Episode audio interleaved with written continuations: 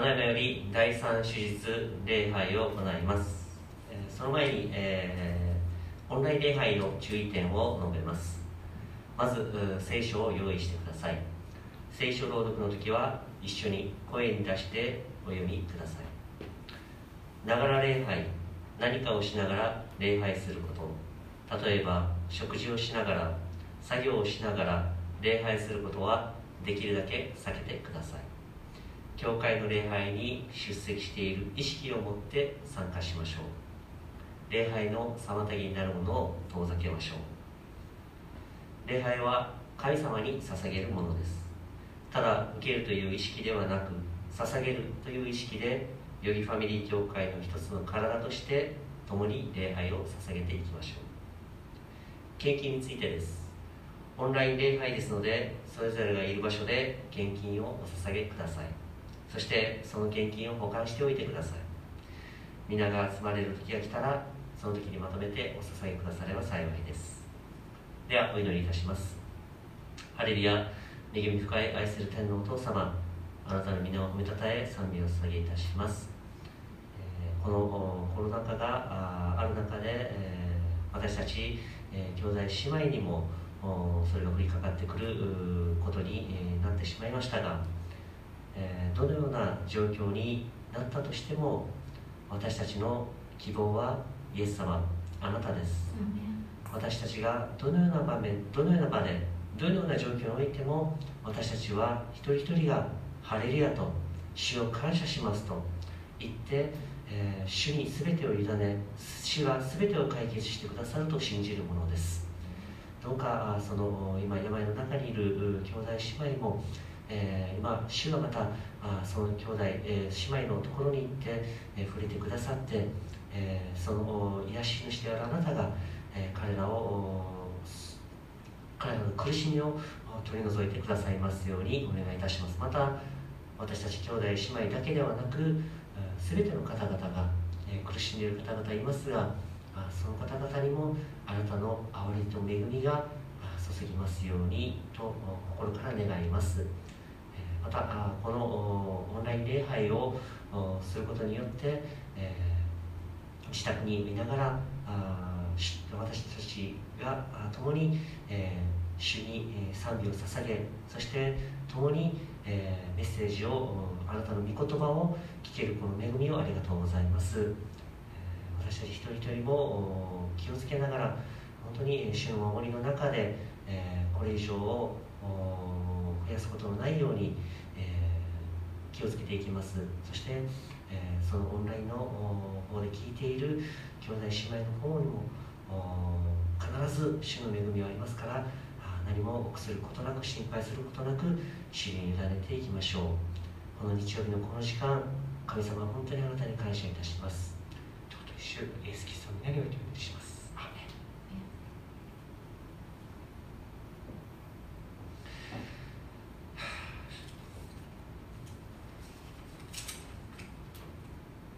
ではあー共に、えー立ち上がって、えー、少子を告白してまいりましょう。詩篇の100編1節から5節。少子全地を主に向かって喜びの声を上げよ喜びを持持って主に仕えよ喜び歌いつつ見舞いに来たれ。知れ主こそ神。主が私たちを作られた。私たちは主のもの主の民その秋葉の羊である感謝しつつ主の門に賛美しつつその大庭に入れ。主に感謝し皆を褒めたたえよう主は慈しみ深くその恵みはとこしえまねその真実は世々に至る。アメン。ではそのまま私たちの主に賛美を捧げてまいりましょう。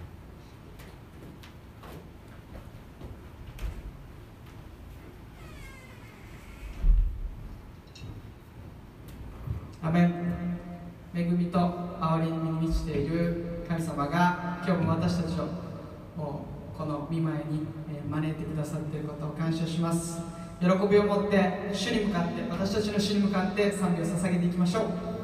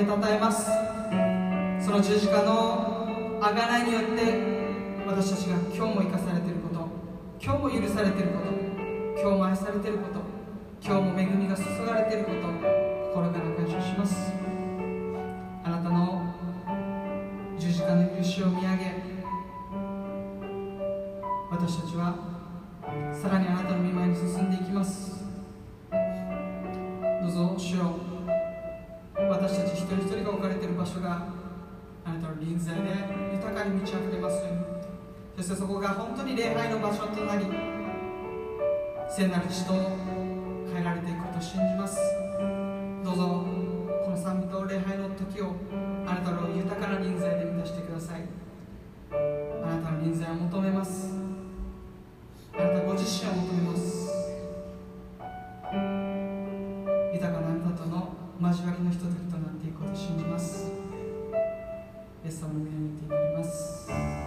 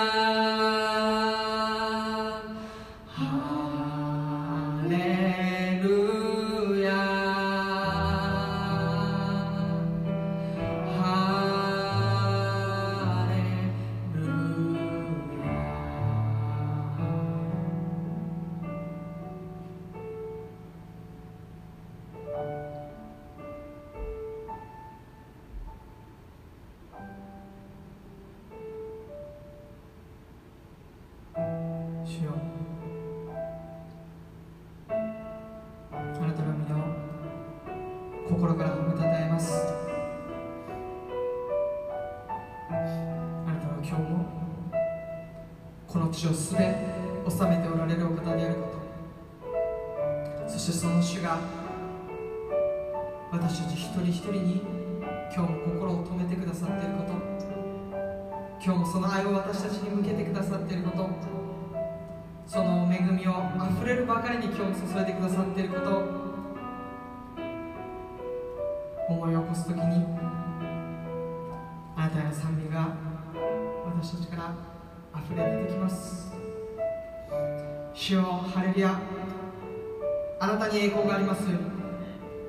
の皆に全ての栄光がありますように。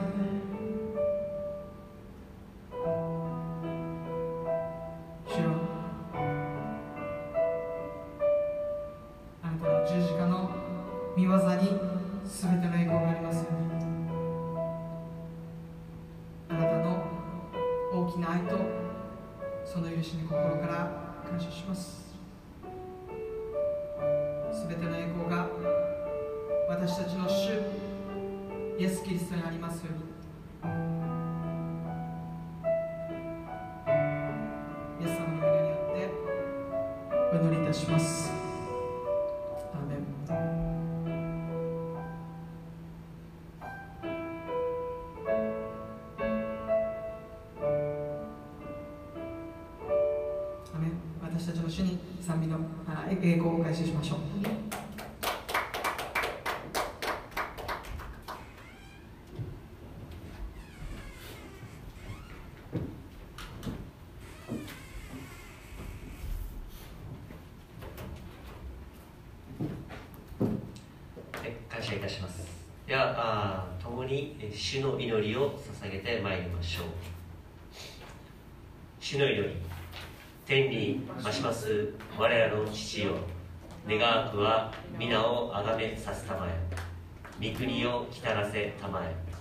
御心の天になるごとく地にもなさせたまえ、我らの日曜の糧を今日も与えたまえ、我らに罪を犯す者を我らが許すごとく我らの罪をも許したまえ。我らを試みに合わせず悪より救い出したまえ。国と力と栄とは限りなく汝のものなればなりアーメン感謝いたします本日の聖書箇所は人の働き7章44節から60節。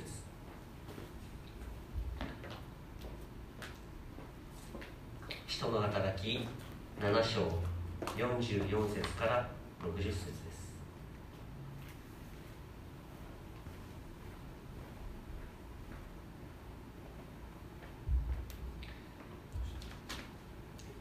司会者の方でお読みいたします。皆さんは心で、え、追って、えー読んでください。人の働き7章44節。私たちの先祖のためには荒野に証の幕屋がありました。それは見た通りの形に作れとモーセに言われた方の命令通りのものでした。私たちの先祖たちはこの幕屋を受け継いで神が自分たちの前から追い払ってくださった違法の民の所有地に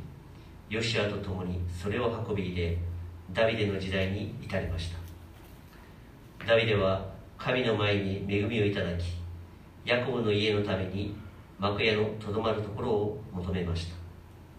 そしてソロモンが神のために家を建てました。しかし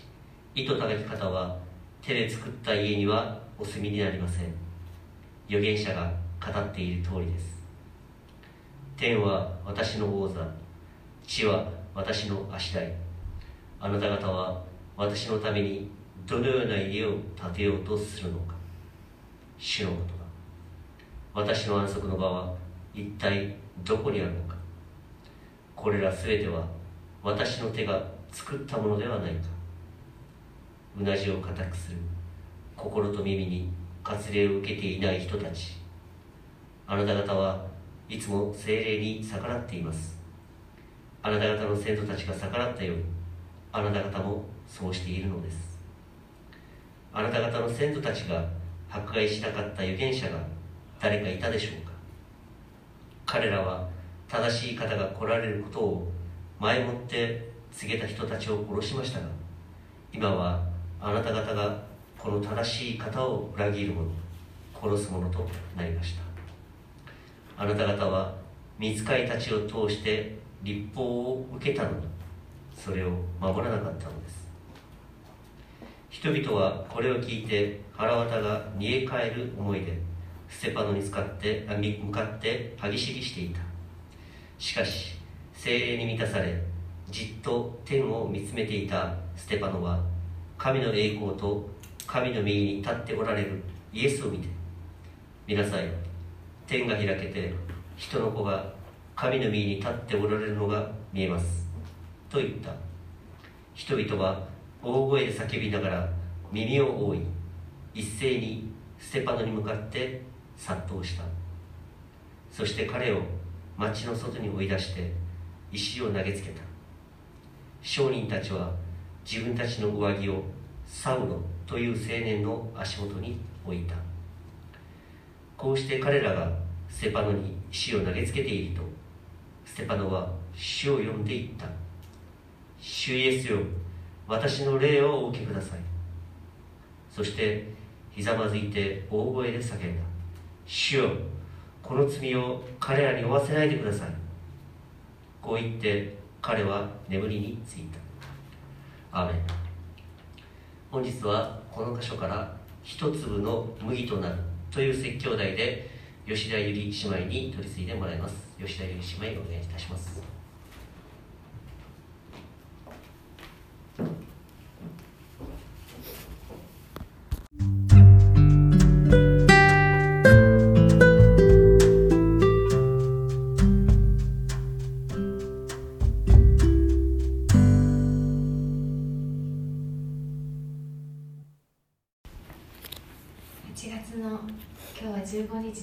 に差し掛かりました。世の中ではオリンピックが終わって甲子園が始まろうとしていますが延期延期となっていて、まあ、新型コロナウイルスの感染がかなり緊迫した状態になってきました。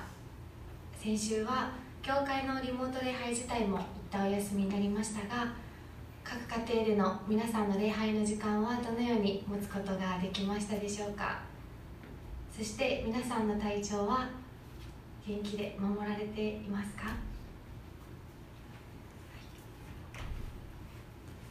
私はですね、まあ、結構コロナウイルスの関係のことでいろいろ動きがあったりして今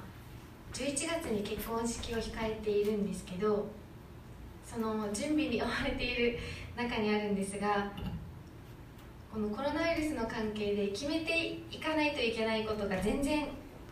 あの予測ができないので決められなくて毎週やらないといけないことが進まずあの本当にこの状態で結婚式進められるかなっていう結構前準備がたくさんあるんですけどそれが本当に進まなくてあの不安になって焦っているような状況の中にそんな中なんですけど神様が最善をなしてくださってあのこのことにおいても見てがあることを信じて歩んでいこうと思ってます。今日は皆さんと一緒に御言葉に触れてそこから命と平安を受け取っていきたいと願っています、はい、先々週はヨヘナ元記伝道師がステパノがユダヤ人たちに対して説教した内容を語ってくれました。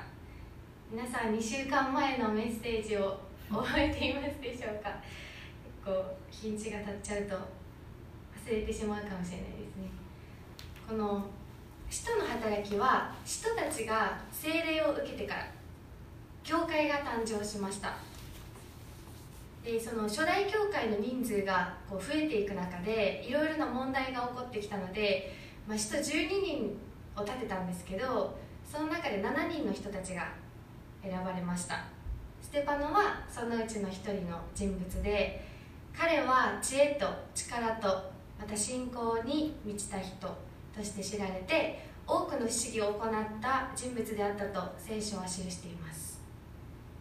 このステパノは立法学者とか祭司長たちあの聖書の知識に長けた人たちに対してその論じ合いの中で彼らが黙ってしまうほどの知恵を神様からもらっていました。立法学者や祭司長たちっていうのはそのステパノに対してこう対抗することができなかったので、まあ、ある人々たちを使って偽証嘘を言わせたんですね。ステパノはモーセをそして神を汚す言葉を語っていた。とかこのステパノはこの聖なるところ彼らが言う神殿と立法に逆らう言葉をやめません。とかっていう偽証を言わせていたんですね。でそのような中でステパノが彼らに対してユダヤ人たち祭司長立法者たちに対して語ったことは何だったでしょうか。あなた方の先祖アブラハムイサクヤコブ、まあ、ヨセフモーセといった歴代の神様のこの器たちが神様に導かれてきたことを話します。神様はその器たちそれぞれにご自身を示されて語られていました。アブラハムには空の星を見なさい。あなたの子孫はこの世になるという語りかけ。そしてモーセに至ってはモーセモーセと名前を呼んで語ってくださった。これはこの旧約聖書に通じた彼らがよく知っている話でこのユダヤ人の人たちが建物の神殿をすごく強調していて神様がいるのはここだけだっていう主張だったんですけれどもそうではなくて神様は大きな方で天地万物を作られた方であるゆえ人の作った手の中に収まるような方ではないということを話したんですね。実際に神様はアブラハムからモセまでのその一人一人のところにご自身を表されて語られました。事実あの神殿を越えて私たちの内側に今日も住んでくださっている方です。そしてもう一つはこのモーセの立法を行うことが絶対なんだっていう主張をユダヤ人の人たちはしてたんですけれどもこの彼らの先祖がモーセが実際にいた時どのような姿だったでしょうか？このエジプトの中で奴隷にされて、まあ、すごい長い間苦しみを受けていたイスラエルの民たちだったんですけれどもモーセを筆頭に神様の力強い見てによって奴隷生活をこう解放してもらったんですね。それにもかかわらずこのイスラエルの民っていうのは苦しかった。エジプトを恋したってエジプトの方が美味しいものがあったとか。そこの方がまだマシだったっていうようなことを言い始めるんですよ。で神様はこのイスラエルの民たちが神様を崇めるためにパロの心をかたくなにしてあのイスラエルの民奴隷たちを生かしたのは間違いだったって言ってこう追いかけさせるんですね。でこの追いかけてきたこのパロたちを見てイスラエルの民たちは恐れるんですけれどもあの大きな海の中を割られて彼らをそこを通らせて目の前でパロたちが死滅する様子を神様は見せます。イスラエルの民はこのことを通して神様を崇めてこの方こそ全能の神だと賛美するんですけれどもその3日後には荒野の生活にまた文句を言い出すというような状態でした。神は飢え死にさせようと荒野に自分たちを連れ出したのかとモーセに文句を言います。神様は彼らこのイスラエルの民たちを飲み水を湧き立たせたり鳥をこう送って肉を与えたり天からマナーを降らせるというようなこの豊かに養うということ奇跡を常にあの行ってくださったんですけれども最終的にこのイスラエルの民はモーセが山に登って神様と話をしている間もうモーセはどうせ帰ってこないから目に見える偶像を作りたいと言ってアロンたちと一緒にこの偶像を作りあの楽しむというようなそういう民でした。神様の心を思わないいつも自分たちの都合自分の都合というかそういう歴史を積んできたんですね。ステパノはあなた方の先祖たちが神様が送ってきた預言者を殺さなかったことがあったか。いつも神様の心とは反対に生きて精霊に逆らった生きた生き方をしてきた。今のあなた方は先祖と同じです。イエスを神とせず殺してしまった。預言者もそして神ご自身をも殺すということをしたんだとあの指摘したんですね。それに対してこの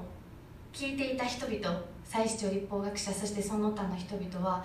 どのような反応をしたでしょうか？使徒の7章54節に人々はこれを聞いてこれを聞いて腹渡が煮え返る思いでステパノに向かって歯ぎしりをした。この歯ぎしりをして怒るっていう様子は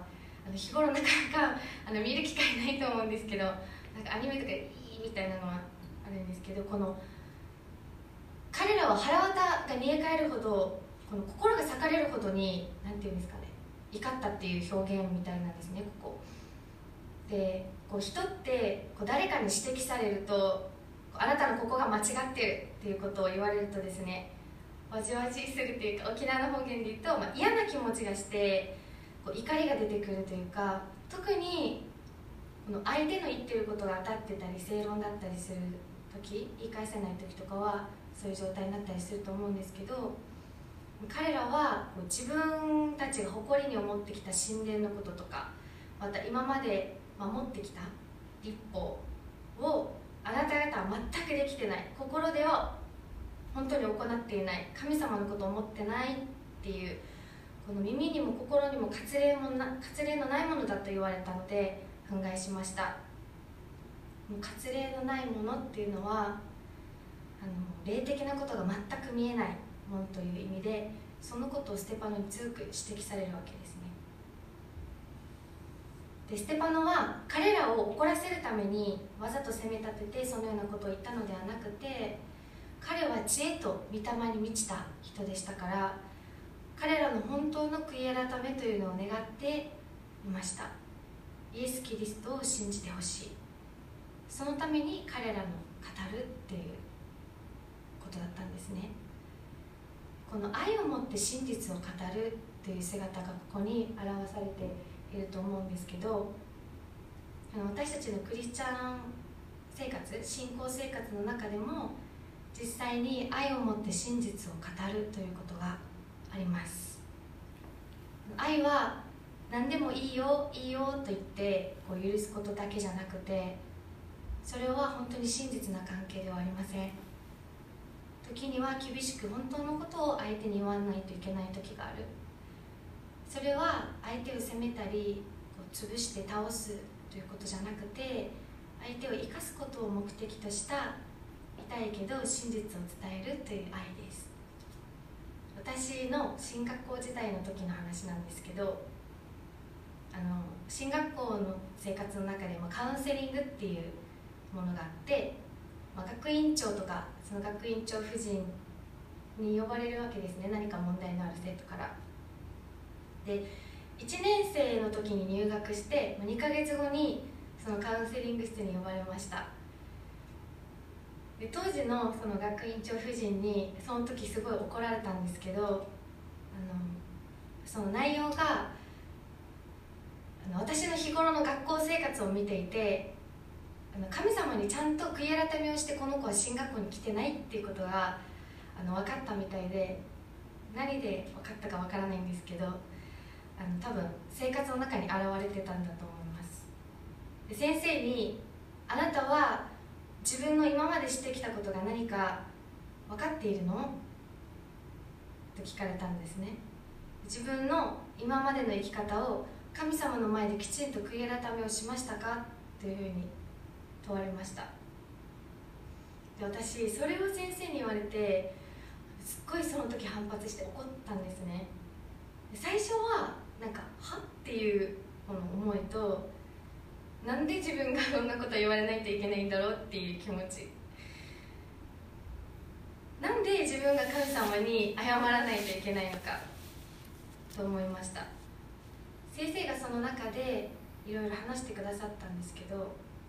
あなたがここに何をしに来たかわからないのであればもう沖縄に帰りなさいと言われて悔い改めをしていないのであれば悔い改めをしなさい。今ここであなたの言葉で祈りなさいって言われました。ただ私はすごくその先生の言葉に対して怒るっていうかこう反発してたので絶対謝らないと思ってもうここでは悔い改めの祈りはしませんって言ってその部屋を出て行ったんですね。であのこの KBS 卒業された方分かると思うんですけどカウンセリング室ってすごい怖くてなんか出ていくとかあんまり簡単にできない場所なんですよ。でもこの部屋を出た後すぐに大泣きしてしまってこう部屋に戻ってからは段ボールに自分の荷物を詰めて帰る準備をしました。こんなところ絶対出て行ってやると思ってたんですね。先生の指摘が受け入れられない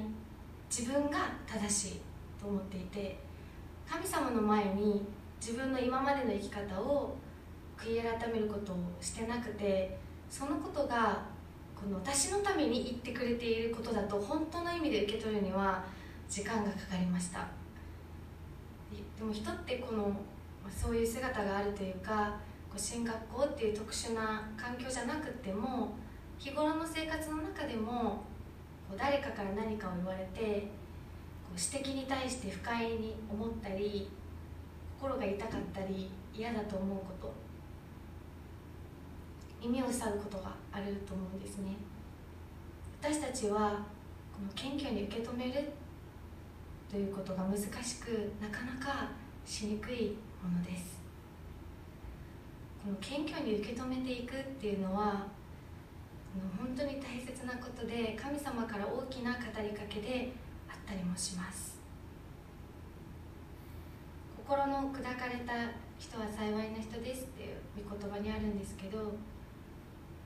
受け止めていくことって本当に幸いな人だなと思います。私たちはそのようになっていく必要がありますしかたくなな心っていうのは主が喜ばれない心のせいなんですね。私は先生に対してあのもう何なのあの人と思って自分のことを何にも知らないくせにめっちゃ言いたい放題言う言うさみたいな感じでこう思ってたんですけどもう先生も言いたいことばっかり言って責めたいことじゃなくて本当に愛を持って身を裂いてくれていてこのカウンセリングの後は3日眠るほど寝込むほどすごくこう葛藤があったようでこういうことって言ったら相手に嫌われるかなとかこの関係性が悪く壊れてしまわないかなっていうすごいいろんな葛藤があると思うんですね。でも愛によって真実であること相手を生かすために自分の心も痛め痛めながら主に委ねて話してくれました。今になって私はすごく自分がそういうものだったんだと気づいた後からは感謝してますし本当に教えてくれた人に対してこのことによって私たちは成長していくことがあると思わされました。私たちの周りの関係の中でこの夫婦であったり家族であったり教会のメンバーであったり、まあ、友人であったり自分に対しての言葉を受け入れる心の謙虚さを私たちは持っているでしょうか。ユダヤ人たちはこのステパノの語った真実に対して心の向きを変えることはなくますます怒ったんですね。人々はこれを聞いて腹渡が煮え返る思いでステパノに向かって歯ぎしりをしていた、まあ、大勢の人たちのこの殺気だった状態の中でステパノは神様ご自身を仰ぎます。全く神様を見ることをしない人々とどのような状況の中でも神様ご自身を仰ぐステパノの姿とここはコントラストで描かれているようにも思われます。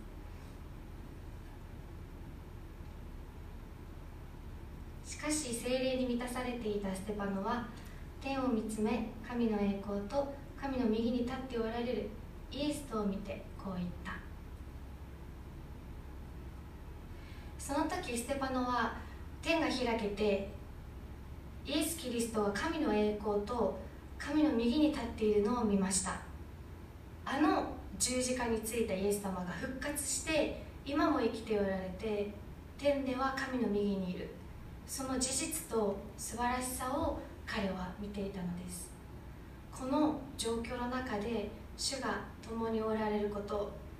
精霊の力とその臨在に触れていました。見なさい人の子が神の右に立っているというステパノの言葉を聞いた人々は耳を塞いで彼を町の外に追い出し石打ちの刑にします。十字架についたイエスイエスが復活して今も生きているっていうことは彼らは受け入れることができませんでした。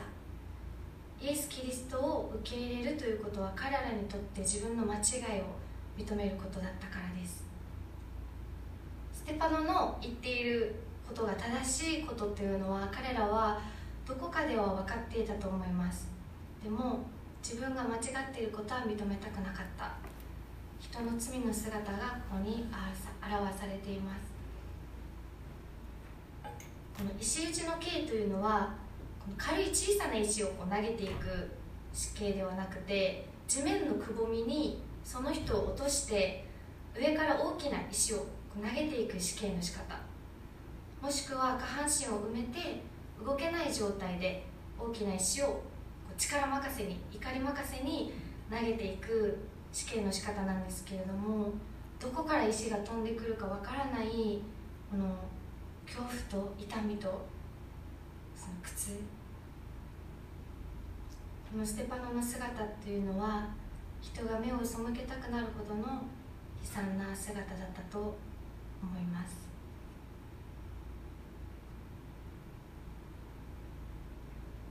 彼らの怒りはやがて殺人という罪に至りました。テパノはこの状況の中で神様に祈ります。主イエスよ私の霊をお受け取りください。主よこの罪を彼らに負わせないでください。この取りなしの祈りはイエス様が十字架にかかった時とほぼ同じ祈りです。イエス様も十字架につく時多くの人々の罵声罵り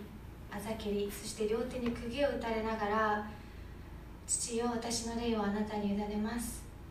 彼らを許しください。彼らは何をしているのか自分でわからないのです。と祈られました。イエス様は私たちのそして全ての人の罪を十字架の上で身代わりとなって受けて死んでくださいました。私たちにとってキリストの十字架は何を指す何を表すものだったのでしょうか？キリストが自分のために死んでくださったことによって私たちに愛が分かった。と第一ヨハネに記されています。神は独り子を世に使わしその方によって私たちに命を得させてくださいました。それによって神の愛が示されたのです。私たちが神を愛したのではなく神が私たちを愛し私たちの罪のためになだめの供え物として御子を使わされました。ここに愛があるのです。ヨハネの第一手紙の聖書箇所です。ステパノ自身もこのイエス様の十字架の愛を受け取っていました。自分自身が罪許されたものであることそして神様が身代わりとなってくださったこと。ステパノはその愛によってその状況を受け入れた。石を投げてくる人たちに対して対抗することなく彼らのために取りなしてなりました。ここには人の曲がった性質と罪の姿とこの残酷な事実っていうのがリアルに描かれているんですけれどもそれとそこそれと同時にこの愛と許しっていうものも描かれているんですね。ステパノはこの時イエス様の十字架を思い出して復活された方を仰いでいました。私たちがこのステパノの殉教というようなことを強いられる時代に生きることになるかは今はまだわからないですけれどもかつて歴史の中では日本も踏み絵という殉教がありましたしそれ以外にも多くの信仰者たちの血が流されている国です。今は私たちに宗教の自由が与えられているので生活でこのような状況になるのは難しいですし考えにくいんですけれどもでもそれは関係のない話ではなくて私たちは日々イエス様の通られた道を歩むことはできます。ステパノもイエス様の歩まれた道を同じように通ってきました。彼は自分自身の思いの中で生きてたのではなくて神様の心と一つにされていたんですね。今の私たちにも語られていることで御霊に生かされた生き方を選択していくことができるというメッセージでもあります。私たちはこの自我というものを持っていますが自我は自分のしたいように生きること。自分の思いのままに生きようとします。でも神様のために自分を使うということも生き方もできるのです。かつて罪人であった私たちがイエス様の救い十字架と復活を受け入れて信じた後信じましたハレルヤありがとうっていうそこで終わりではなくてキリストの似姿に変えられていくという工程を歩んでいきます。それは日々自分を十字架につけるという生き方なんですね。私たちの自我が死ぬ時にキリストは生きて働いてくださいます。ここにいる皆さんもまた画面越しの聞いてくださっている方もそういう経験をされた方はたくさんいらっしゃると思うんですけれども私たちの中にある自分を守ろうとすること自己中心的考えを主に預ける神様に委ねていくキリストと共に生きるっていうのは自らを神様に捧げていくことでもあります。自分の願い好み正しさ主張それらを捧げていく。これはすごく時に葛藤のあるもので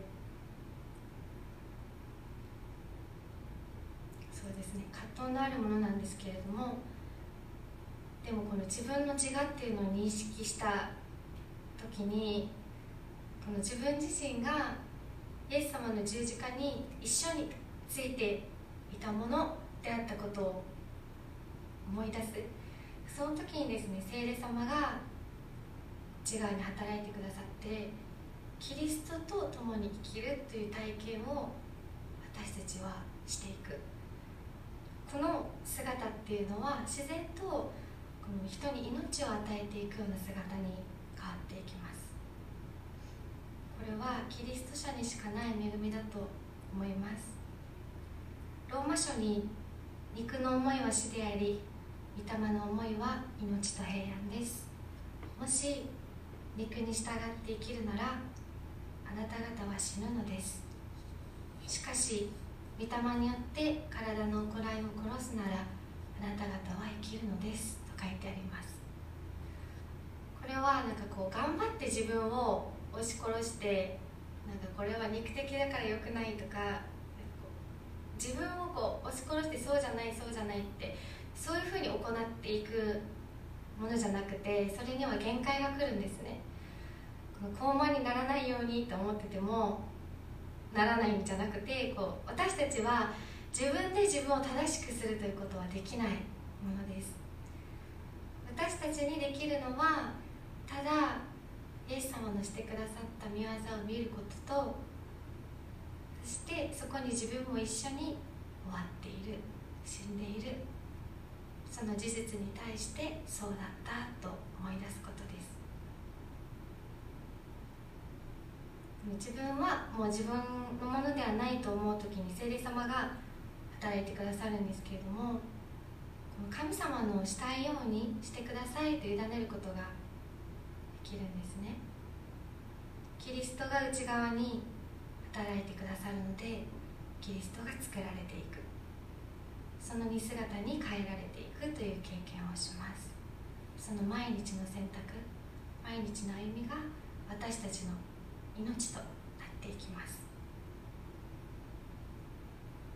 ステパノの生涯の最後はキリストの似姿が作られたそのものでした。彼は突然あのような状況であのような祈りが出てきたのではなくて日々の生活の中で自分自身をキリストに明け渡した生き方をしていた。御霊に支配されていた人だったんだと思います。この御霊に満たされる生き方っていうのは感覚的にこうわあ今日満たされたっていうものじゃなくて日々キリストに合わされていくことが御霊にこう支配されていく満たされていく人の姿だと思うんですね。私たちの歩みも毎日の中で自分自身を神様にけ渡す生き方をしていきたいと願わされています。ステパノは眠りについたと書いてるんですけれども死にました。私たちはこう死というものは終わりを示す意味す意味こう終わりを意味するものなんですけれども聖書では死は始まりであり命となり豊かなものとなると書いてあります。誠に誠にあなた方に言います。一粒の麦は地に落ちて死ななければ一粒のままです。しかし死ぬなら豊かな実を結びます。ステパノの死はやがてサウロ後のパウロとなる。青年が改心するという大きな分岐点であり決して無駄なものではなくてむしろこの福音が世界中ユダヤ人を超えて違法人にまで及んでいく大きな収穫の前の死だったんですね。私たち自身がこの生き方がですねステパノのような一粒の麦となっていく生き方となるように願わされたいと思います。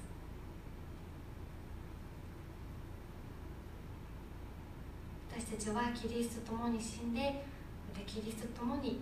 生きるものとして新しい生活をすることができる恵みに預かっています。一言お祈りしたいと思います。お祈りします。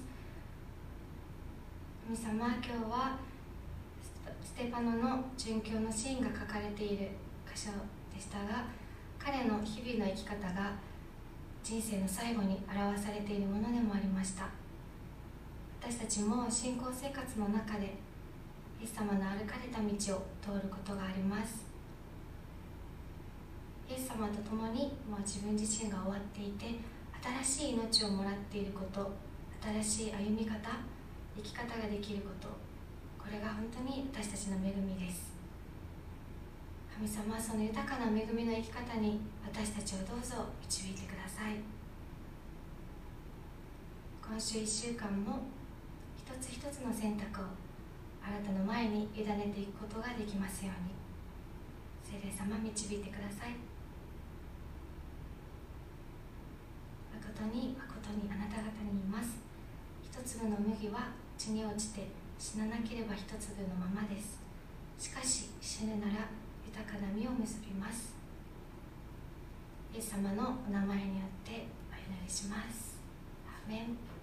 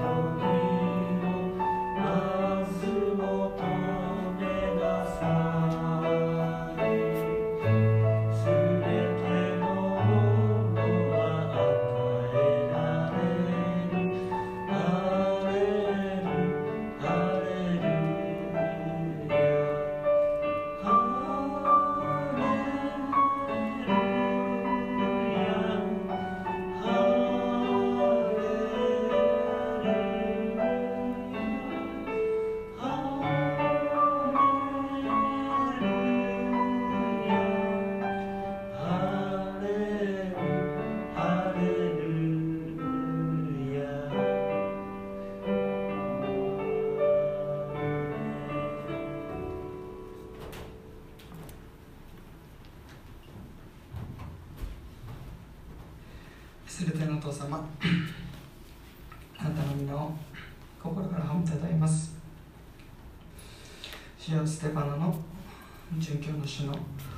ところを今日学びました。ステパノがイエス様まさにあなたのような姿であなたのもとに帰っていた姿を見るときに神様私たちもステパノのようにイエス様の姿へとイエス様のような生き方へと変えられたいという願いが今日起こされたことを感謝します。主どうぞ私たちの思いもまた生き方も少しずつあなたの似姿に作り変えてくださいますように。また神様私たちも難しいさまざまな状況にあると思いますけれどもたくさんの攻撃が私たちの人生の中に起こってきますけれども私たちもその時にステパノのようにまたイエス様のように取りなしていくものとして私たちを作り変えてください。ステパノの取りなしの祈りが次にパウロというあなたの器を起こしました。神様どうぞ私たちの周りにいる人たちにを私たちが覚えまた取りなしていくものへと今日、えー、そのことを教えてくださったこと感謝します。どうぞまだあなたを知らずまたあなたを反抗し、えー、拒否している、えー、またあなたを知らない者たちが多くいますけれども私たちも彼らに心を向け彼らのために問いなしていくことができるようにどうぞ今週1週間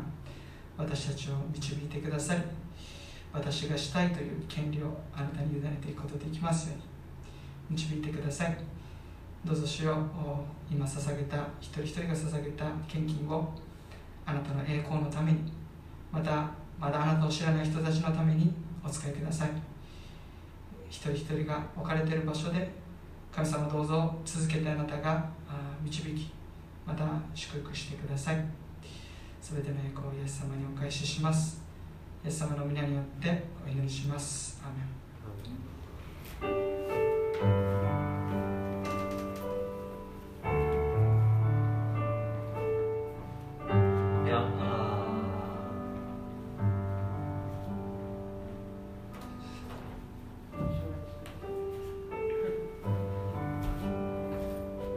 ましたでは、省営祝祷を山下幸也先生、よろしくお願いいたします。「